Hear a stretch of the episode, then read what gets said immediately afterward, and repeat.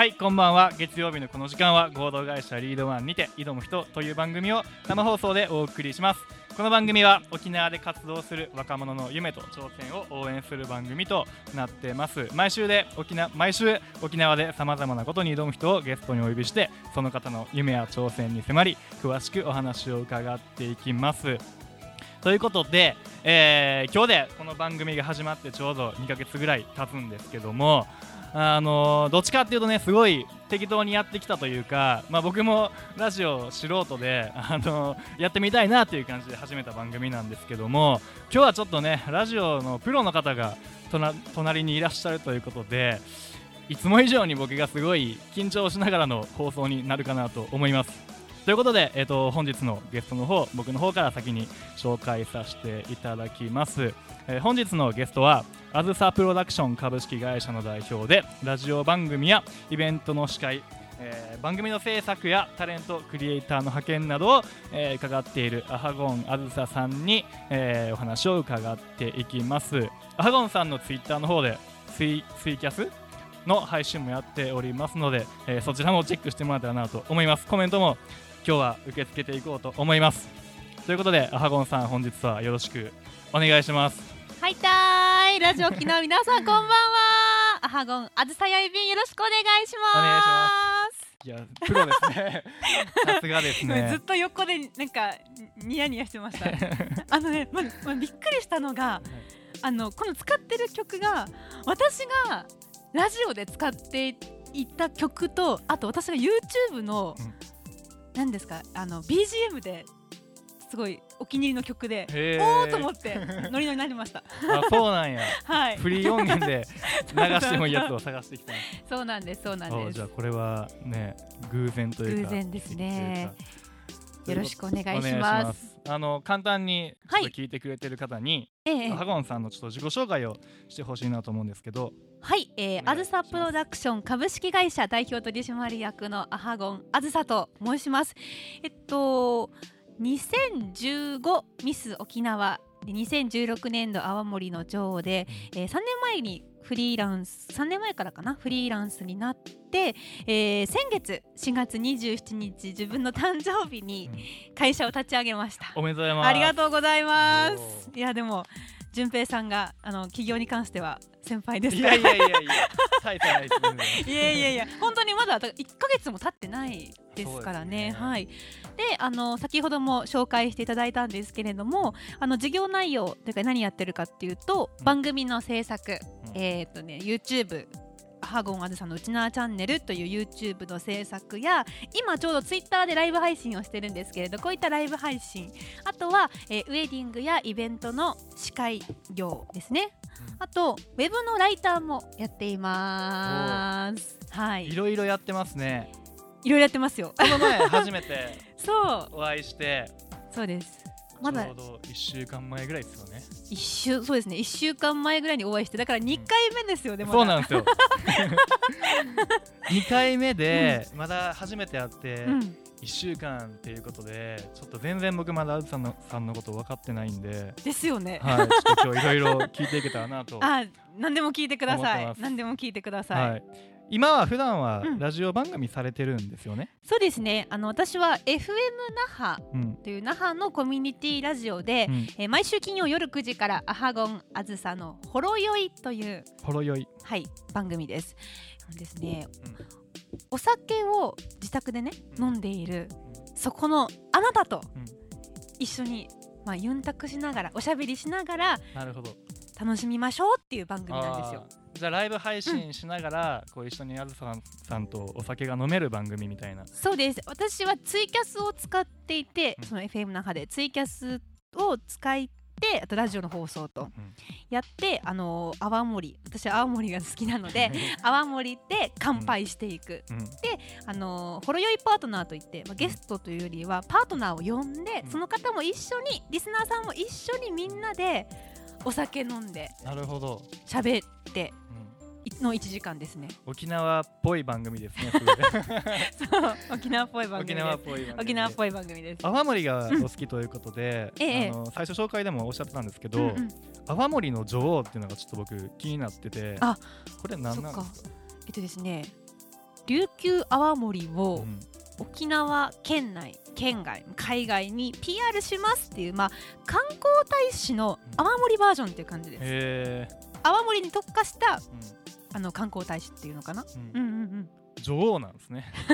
う んそう。でもなんで女王かって普通からミスなんとかじゃないですか。なんで女王かっていうとあのー泡盛の女王はうん。うんうん未婚既婚関係ないんですよ。はだからあのなんかミスっていうと独身のイメージが結構ある方多いと思うんですけれど、はい。青森の女王はいや私実は結婚してますとかう、んうん。お子さん子供いますとかでも OK、あそうなんですねうん、だからミスとかミセスとかじゃなくて女王っていう感じに してるんだと思いますよ。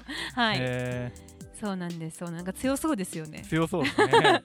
やっぱ泡盛結構飲むんですか普段から？飲みます。飲むお酒が好きで強くはないんですけれどうん、うんなんかね楽しい楽しいことが好きだから 飲むんですよめちゃくちゃ。うんうんうん。沖縄の方は泡盛めっちゃ飲みますよね、もう高校生とかでも飲んでるんでびっくりしました。それはダメですよ。それはダメですそれはダメです。うんうんうん。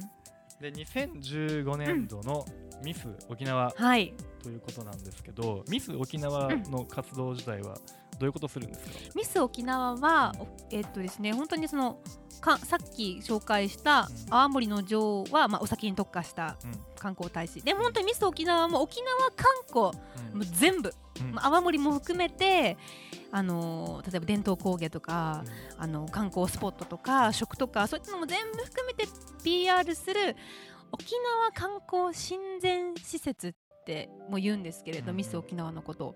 本当に県内でも県外が多かったかな。県外海外で沖縄ってこういう場所ですよっていうのをずっと PR するっていうお仕事です。だからミス沖縄の時は半分1ヶ月の半分は沖縄にいて、うん。あとの半分は県外とか海外にいました。へうんうんそれで沖縄の良さを広めていくみたいな。そうそうそうですそうすです広めてます。すげえ。ちょっとした有名人じゃないですか。ねミス沖縄って。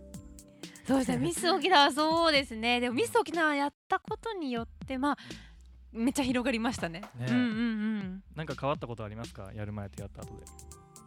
あのねあでも本当にミス沖縄卒業した後にフリーになったんですよ。うん。もともとキャリアのスタートが宮古島のケーブルテレビ局で宮古テレビっていうところがあってそこの、えっと、アナウンサーだったのでもともと最初アナウンサースタートでうん。退職してミス沖縄になってうん。それまで自分はなんか会社員がなんかい普通だと思ってたというかだからミス沖縄ってミス沖縄の仕事しかできないんですよ。うん。他の仕事できなくてミス沖縄だけなんですけれどそれを卒業したらまた会社員というかどっかテレビ局とか入りたいなと思ってたんですけれどなんかねミス沖縄終わった後に一回長崎に住んだんです私。はいはいはい。それはまたなんで長崎なんですか？長崎の放送局のアナウンサーになろうと思って。はで放送局、まあ、受けるだけで全然良かったんですけあど、うん。長崎のことわからないから長崎に住もうと思って住んだんですよ。うん。でも2週間ぐらいで なんか沖縄が 好きだから帰ろうと思ってすぐ帰ってそっからですねうん。フリーになろうと思ってうん。だなるほど。からミス沖縄の経験と、まあ、宮古テレビでやってたっていうのが自分の中で、まあ、ちょっとしちょっと自信になったというか、やってみようってこう踏み出せたのかな、まあ、自分の思いだけじゃなくてもちろん周りの後押しもあったんですけれど、うん、うん。なるほど。これがなかったらなかなかだってフリーって怖くない？いやそうね。怖いですよね。うんうんうん。もともとだから宮古宮古島にいたんですかこの頃は？そうえー、とそうですね。宮古テレビの時は宮古島に住んでました。で、うん。まあ正社員として働いてて。そうそう正社員だった、うん。でフリーになったわけじゃないですか、はいはい。しかもまだ20何だから歳ぐらいの時ですか？24 24今の僕と一緒ぐらいですね。そうそうそう若いいねやいやいや。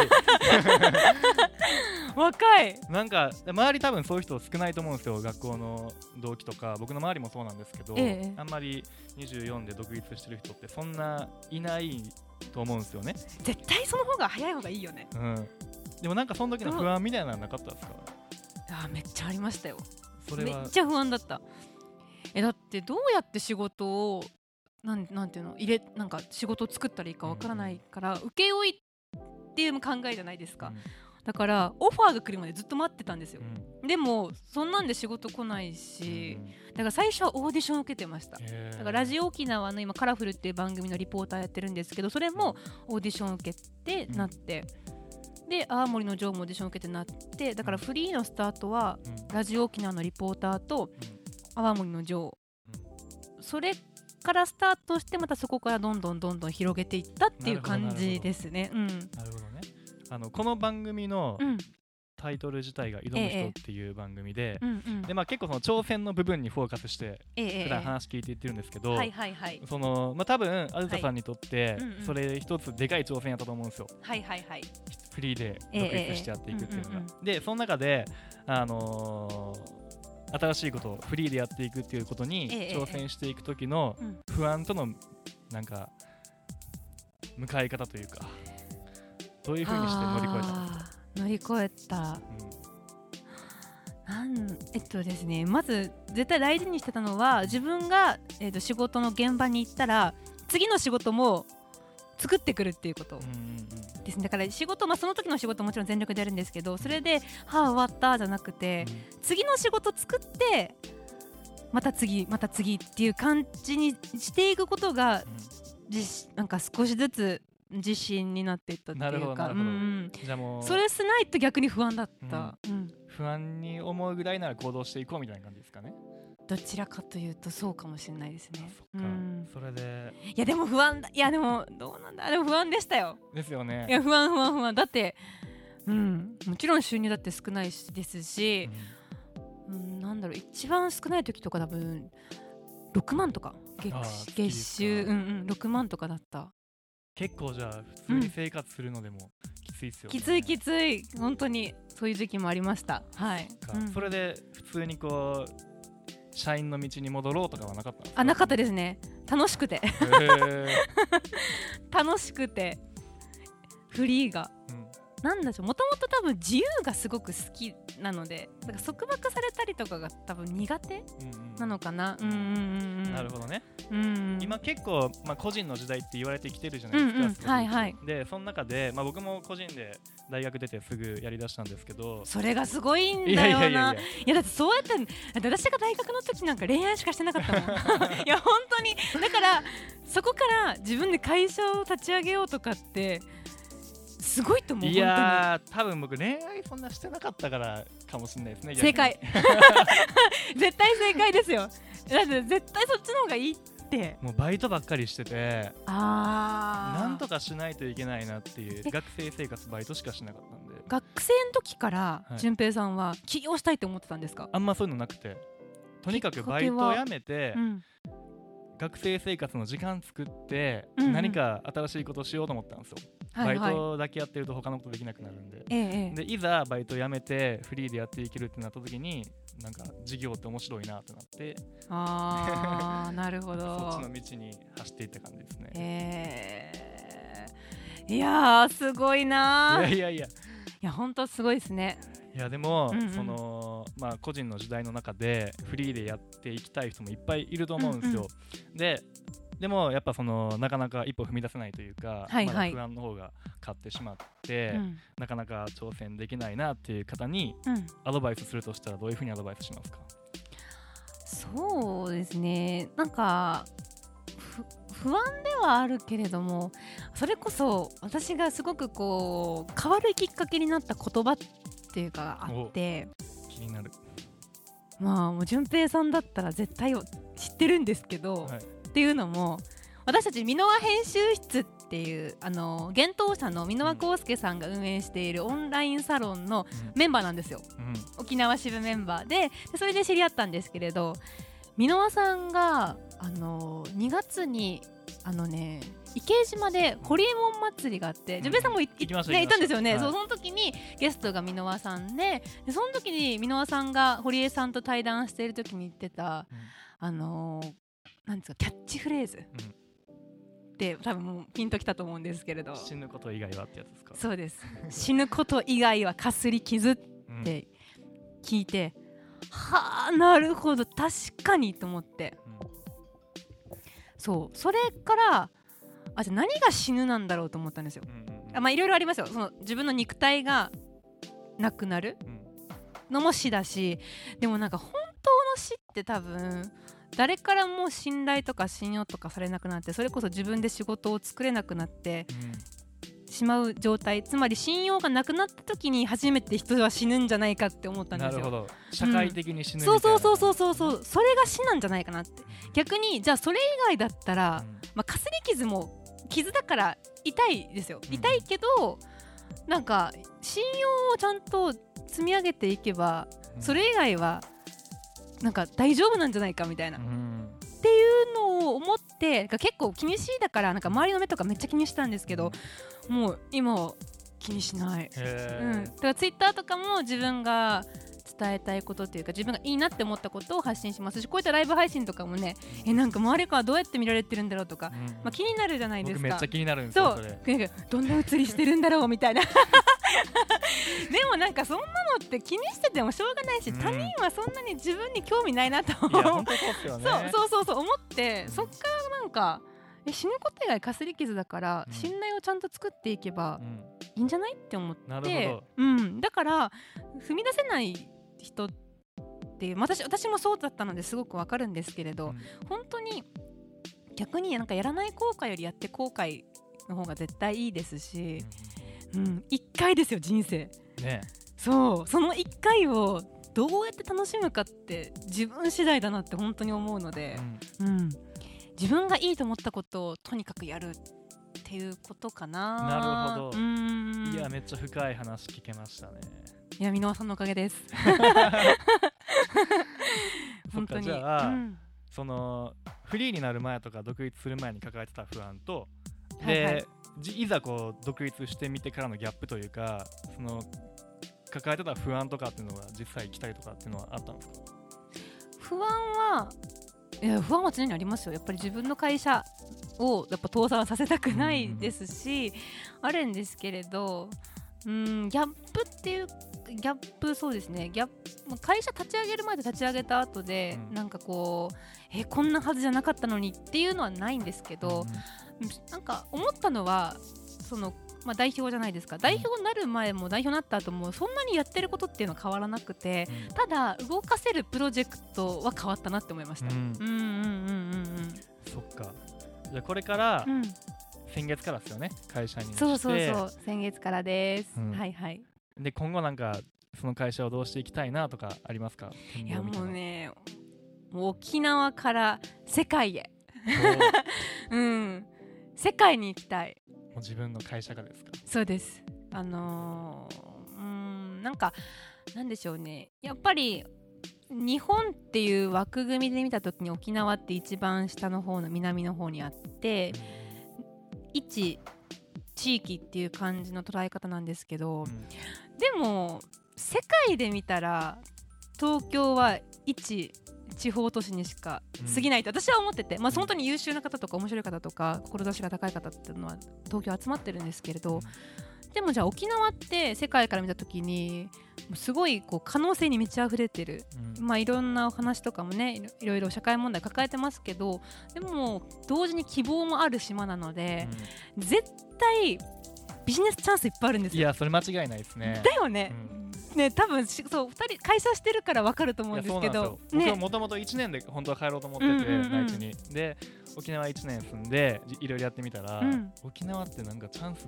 めっちゃあるなとそう思って。そうなんですよ皆さん。沖縄ってチャンスいっぱいあるんですよ本当に。そう。いい意味でやっぱ違うんで向こうの内そうそうそうそう。そうそうだからそのチャンスを生かしてどう沖縄を世界にこううあなんでしょう発信していくかっていうことかな、うん。やりたいことはずっと。それは変わんないですね。だから本当に何でも沖縄のファッションとか私今日かりゆしは来てるんですけど、うん。ファッションとか沖縄の、ままあ、美容とかうん。もそうですし、沖縄の私お笑いお笑いもすごく好きなのでお笑いとかあとイベントも作っていきたいし、本当に食とかお酒とかもうあげたらもう本当にたくさんあるので、うんそれをどう世界に出していくかっていうことが多分自分のこの、まあ、人生100年時代っていう大きな中のテーマなのかなって思います。うん、じゃあ沖縄ブランドっていうのを高めていきたい感じですね。そうですね。メイドインウチナー、メイドインウチナーでやりたいな。うん、なるほ。ど。さっきちょっとあのー打ち合わせというか、ええええ番組の前話した時に、うんうん沖縄に住む方が、うん。沖縄の人であることに誇りを持てるような場にしていきたいっていうふうにおっしゃってたんですけど本当そうです。そこもうちょいはい詳しく聞いていいですか、そうなんか私もそうだったんですけれど私テレビがすごく大好きだったからテレビを見てたらやっぱり東京中心の情報がいっぱい流れてくるので、あそこにいらい,、ね、いない自分とか、その私はやっぱアハゴンっていう名字なので、うん。やっぱ独特じゃないですか、なんかそれですごくコンプレックスを抱えてた時期があって自分のそのはっきりした顔立ちとか。でどうにかやっぱ染まろうってすごい必死だったんですよ。でもなんか本当は多分沖縄が好きっていうのが心のどこかにずっとあってそれをなんかどう表現していいか分かんなかったんですよ、うん。テレビつけたらなんかすっごい東京はキラキラ輝いてるしやっぱでも東京の人になれない自分っていうのにはすごいコンプレックスででも今はそれは東京は東京でよくてでも沖縄は沖縄でいいとこいっぱいあるじゃんって思うので、その沖縄の人たちとか沖縄がちょっと失いかけてるなんかこう自信というか、ううんそういったものをなんかこう表に出せるうん。ような仕組みとかうんコンテンツとかそういったものを作っていきたい。で沖縄の人たちが本当に笑顔になるようなうん。島にしたい。なるほど、うん。いいですね、本当？うん。僕ももうだって結局沖縄にずっといるわけなんで、うん。それは沖縄良くしたいっていう気持ちがねそう。芽生えてきました。うん、頑張ろう沖縄の皆さん、うちなんちの皆さんね本当に。ちょっともうねあのいろいろ聞きたかったんですけど時間の方が迫ってて最後にええその沖縄の方、うん。これ聞いてくださってる沖縄の方はいはい。が多いと思うんですけど、ええ。沖縄の方に伝えたいメッセージみたいなのありますか？沖縄の方には壮大だね。いやなんか締めにふさわしいかなそうですね。あの本当に楽しいこと大好きだし、うもうみんななんでしょう。パワフルだし絶対パワーはあるので、もう沖縄からね世界へみんなで羽ばたいていきましょう。楽しくねうん。笑顔で、あと沖縄の人は発信が少ないのでみんなでどんどんどんどんツイッターとかインスタとかフェイスブックとか何でもいいので、そのインターネットを利用して、うん。沖縄を一緒に発信していきましょう。うんなるほど、うん。どういうふうに発信していったらいいと思いますか？みんな。いやそれこそやっぱりねインターネット使った方がいいですよ。うん。なんかねあそうあれツイッターの鍵アカウント本当やめた方がいいと思います。なるほど。確かにね、うん意味ないですよね。そう。実名でいいじゃん別に自分が思ってること。別につぶやいたらいいさって思うのでうん。何でもいいんですよ。自分の好きなこととか思ったこととか。うんうん何でもいいのでまずは実名で自分うち沖縄ですとかってちゃんと書いてうん。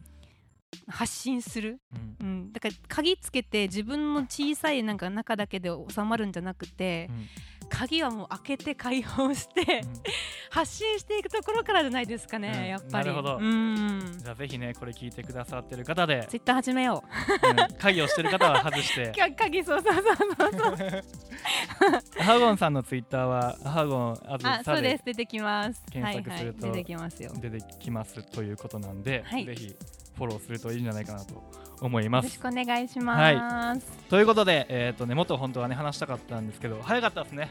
早い。といまた。た話しましょあぜひお願いします、ということで、えーはい。今回はアハゴンあずささんにお越しいただきお話を聞いていきました。来週も新しいゲストをお迎えしてお話を伺っていきます。番組詳細は Twitter アットマーク挑む人にてお伝えしておりますのでそちらもよろしくお願いします。ということでまたね沖縄を盛り上げていけるようにちょっとあずささんの活躍に期待していこうと思うので頑張ってください。うみんなで頑張ろう。頑張りましょう。頑張るよということで今日は最後まで聞いていただきありがとうございました。また来週もよろしくお願いします。はい、二平デビル